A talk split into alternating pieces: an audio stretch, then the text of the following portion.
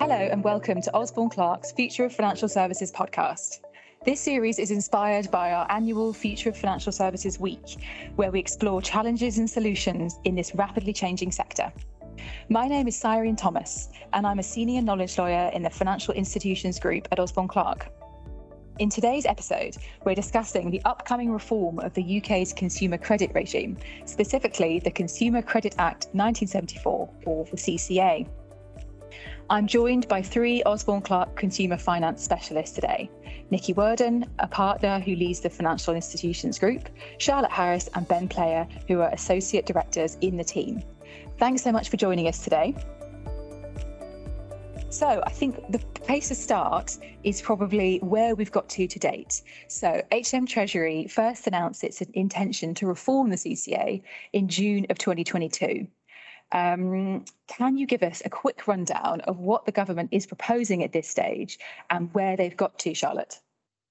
Yes, of course. So um, the government announced in June last year that it intended to reform the CCA, um, which will be uh, 50 years old next year.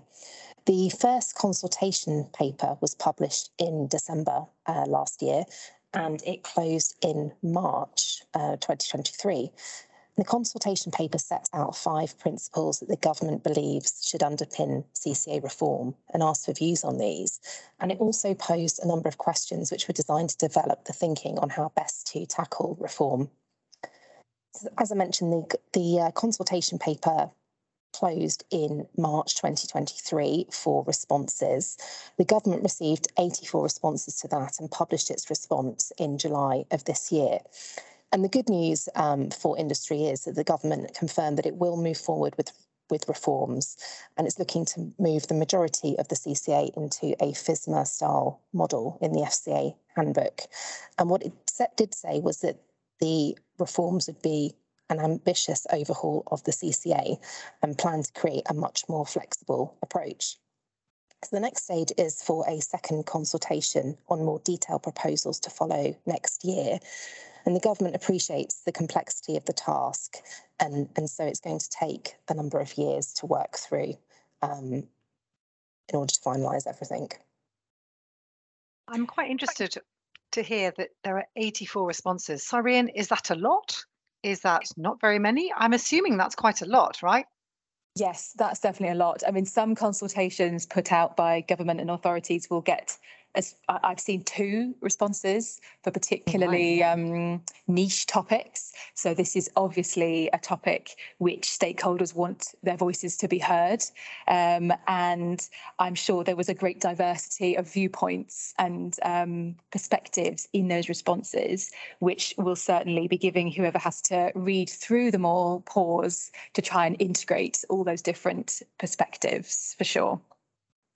So it sounds like um, there's definitely major reform on the horizon, and we've got an industry which is highly engaged um, and keen for these proposals to be taken forward.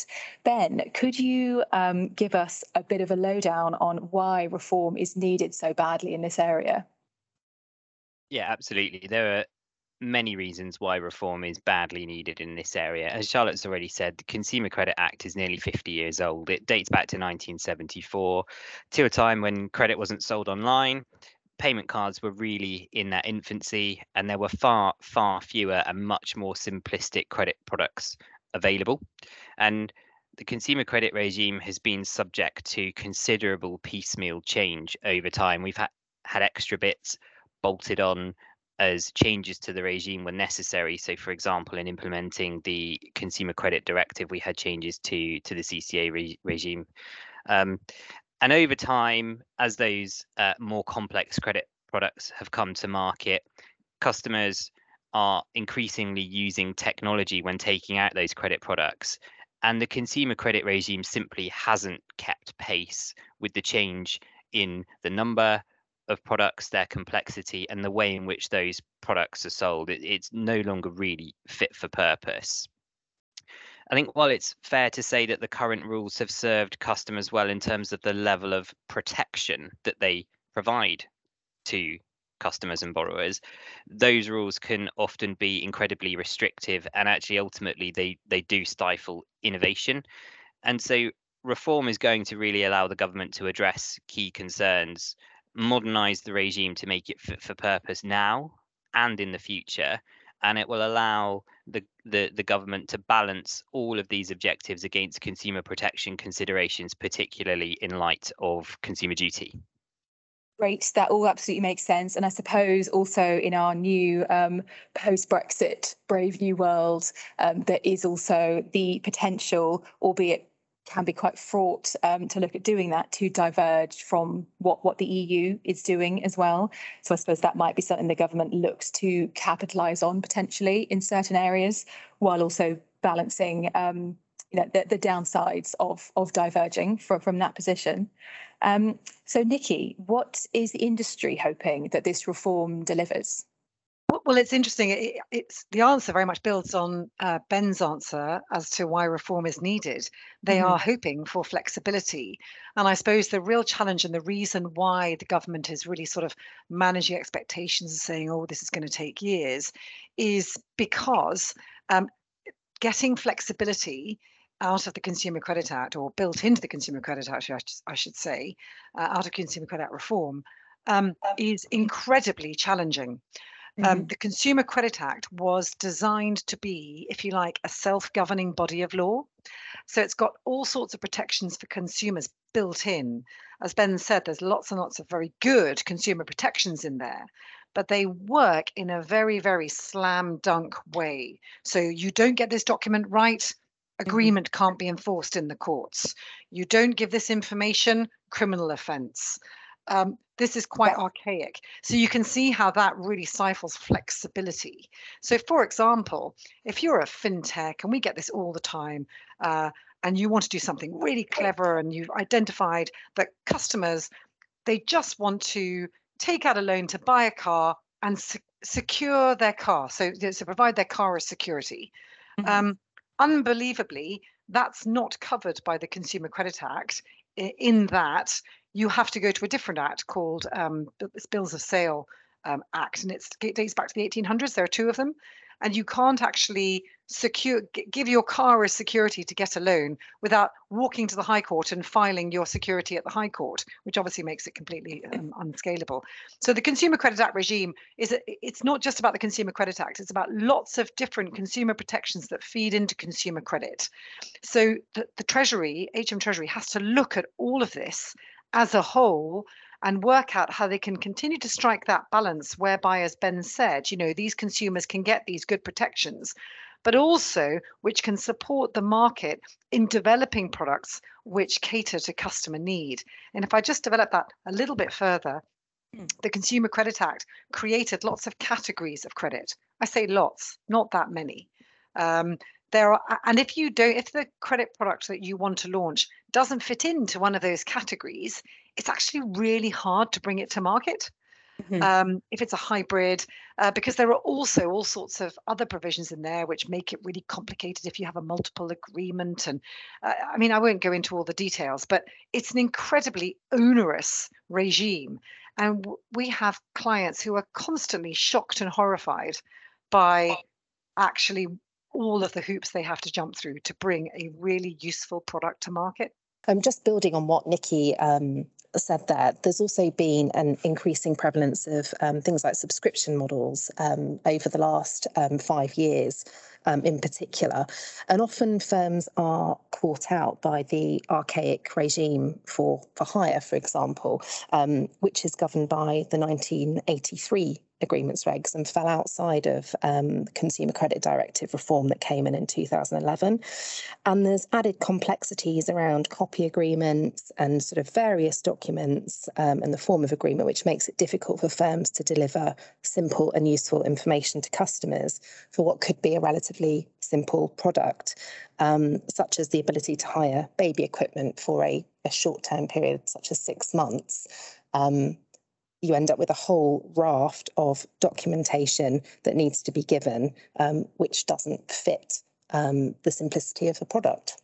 And I think one of the final points to make is that in addition to the legislation and indeed all of the secondary legislation, we've got case law interpreting the Consumer Credit Act and how it applies.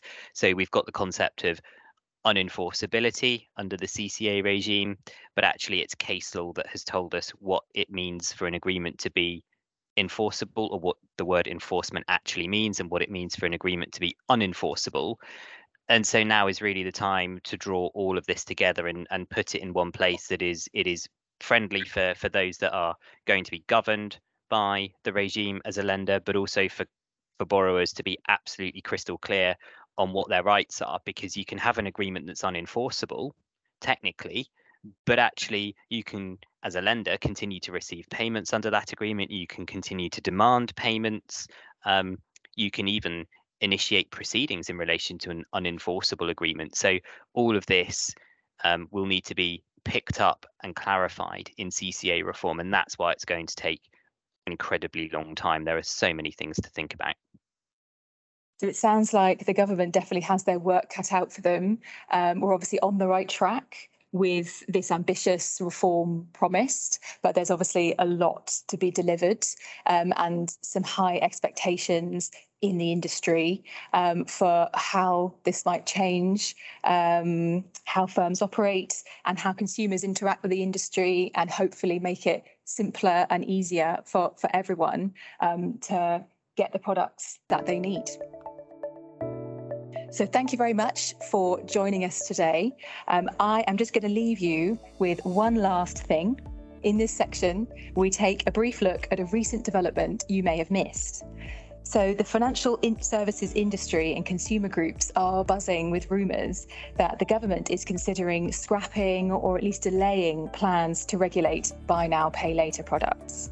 The chief executive of the FCA has said the regulator is ready to go with the plans when questioned during a recent Treasury Committee hearing, acknowledging the convenience BNPL offers to customers. However, the government is reportedly concerned the move could spark the withdrawal of interest free buy now, pay later products in the midst of a cost of living crisis and is apparently considering alternative options, such as moving the buy now, pay later reform to sit within the wider and, as we've just discussed, significantly slower moving CCA reform. We await the Treasury's response to the consultation on draft legislation, which closed in April this year, for more clarity on the future for the buy now, pay later industry in the UK. And this is a topic that we'll be returning to in a separate episode in the future. Thanks for listening to the Future of Financial Services podcast. You can subscribe for future episodes wherever you get your podcasts.